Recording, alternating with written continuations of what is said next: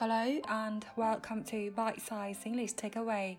Chào các bạn, chào mừng các bạn đến với Bite Size English Takeaway.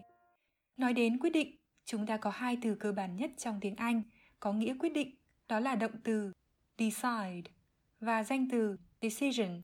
Cách dùng hai từ này được nói đến nhiều rồi. Trong tập này, mình sẽ chia sẻ với các bạn những cách nói, những expressions để nói tới việc ra quyết định mà không dùng tới hai từ này. Bây giờ chúng ta hãy đến với đoạn hội thoại sau, vẫn là mình nói cho cả hai. Are you okay? What's the matter? I'm still in two minds whether to accept the job offer. Oh, why? It's such an amazing opportunity. I know, but to be honest, I'm torn between staying here and starting a new life in another city. Oh, I can't make up my mind. Not easy at all, you know. Right, I understand. Why don't you sleep on it tonight and decide tomorrow? Yeah, good idea. Mình sẽ dịch đoạn này như sau. Are you okay? What's the matter? Cậu ổn không? Có chuyện gì thế? I'm still in two minds whether to accept the job offer. Mình vẫn đang phân vân liệu có nên nhận lời mời làm việc không. Oh why? It's such an amazing opportunity. Ôi sao thế? Cơ hội tuyệt vời thế cơ mà. I know, but to be honest, I'm torn between staying here and starting a new life in another city. Mình biết, nhưng nói thật, mình bị giằng xé giữa việc ở lại đây và bắt đầu cuộc sống mới ở một thành phố khác. I can't make up my mind. Mình không thể quyết định nổi. Not easy at all, you know. Chẳng dễ dàng chút nào, cậu biết đấy. Right, I understand. Phải rồi, mình hiểu mà. Why don't you sleep on it tonight and decide tomorrow? Sao tối nay cậu không nghĩ thêm rồi mai hãy quyết? Yeah, good idea. Ừ, ý hay. Chúng ta hãy cùng xem từ vựng của đoạn hội thoại này. Đầu tiên chúng ta có be in two minds. Be in two minds. Two là hai, minds là số nhiều của mind là trí óc, lý trí.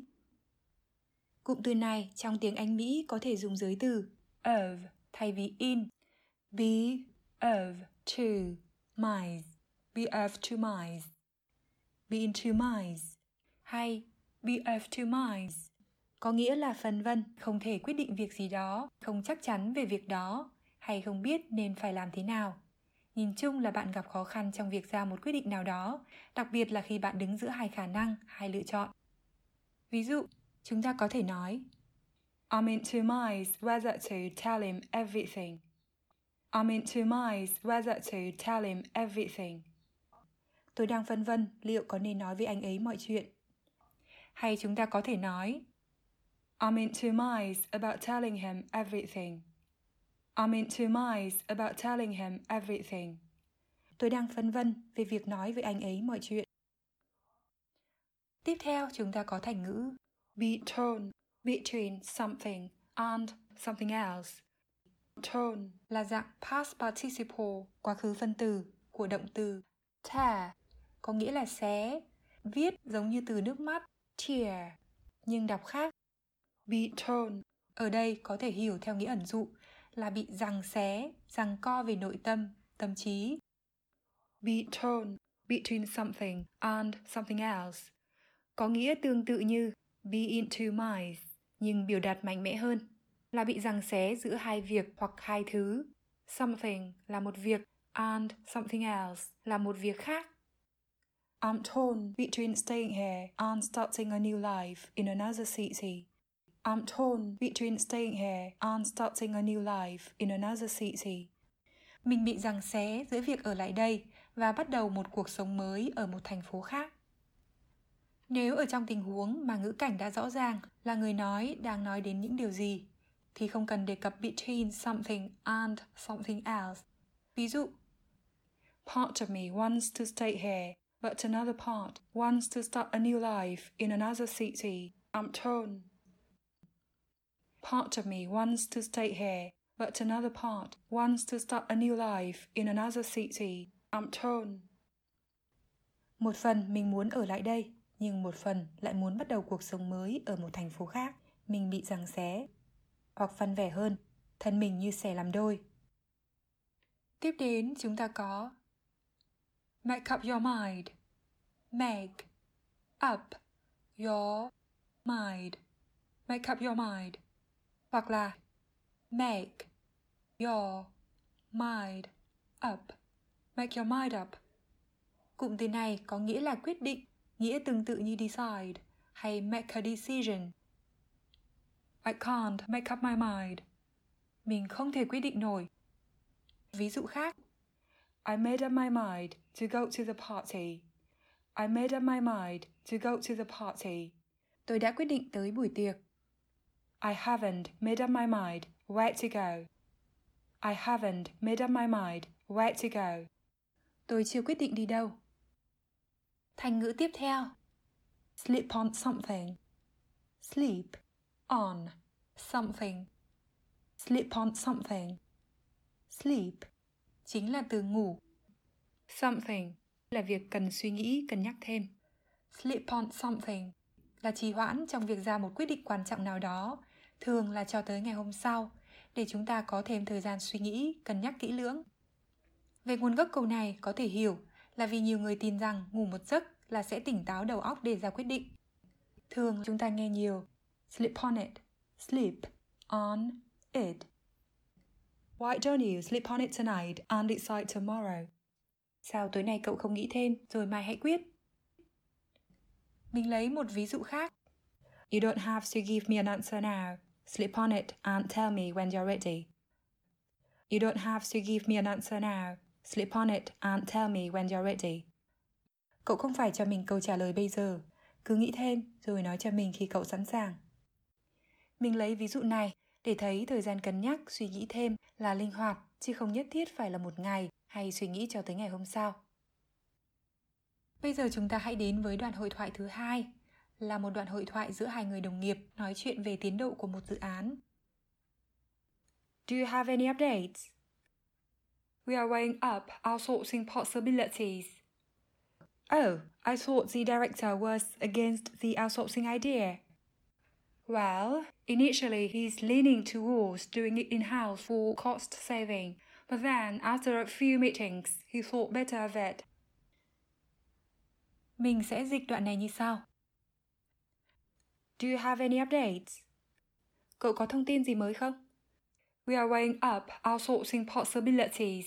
Chúng ta đang cân nhắc các phương án thuê ngoài. Oh, I thought the director was against the outsourcing idea. Ồ, mình tưởng giám đốc phản đối ý tưởng thuê ngoài. Well, initially he's leaning towards doing it in-house for cost saving. Ờ thì, ban đầu ông ấy thiên về việc tự làm lấy để tiết kiệm chi phí. But then, after a few meetings, he thought better of it. Rồi thì sau một vài cuộc họp, ông ấy nghĩ lại. Trước khi nói đến từ vựng liên quan đến quyết định trong đoạn hội thoại vừa rồi, chúng ta cùng điểm qua một số từ vựng khác. Từ đầu tiên, outsourcing. Outsourcing là danh từ, là việc thuê ngoài. Khi một công ty hay một tổ chức nào đó thuê một đơn vị khác thực hiện công việc nào đó cho họ. Dạng động từ là outsource. Outsource. Từ tiếp theo là in-house. In-house. Từ này là tính từ và đồng thời cũng là trạng từ. Từ này trái nghĩa với outsource. Nếu một việc gì đó được thực hiện in-house thì việc đó được thực hiện nội bộ trong một tổ chức, một công ty, công ty, tổ chức đó tự làm. Bây giờ chúng ta hãy cùng xem các từ vựng thành ngữ liên quan đến ra quyết định trong đoạn hội thoại thứ hai này. Đầu tiên chúng ta có way up. Way up. Đây là một phrasal verb, cụm động từ của động từ way.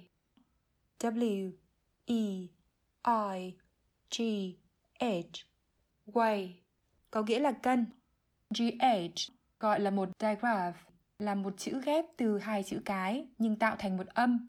Chữ ghép này có một số cách đọc khác nhau nhưng trong từ way, GH tạo thành âm câm nên chúng ta đọc là way.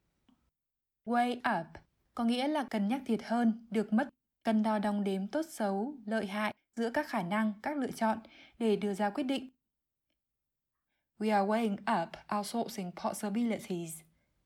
Chúng ta đang cân nhắc các phương án thuê ngoài. Ví dụ khác.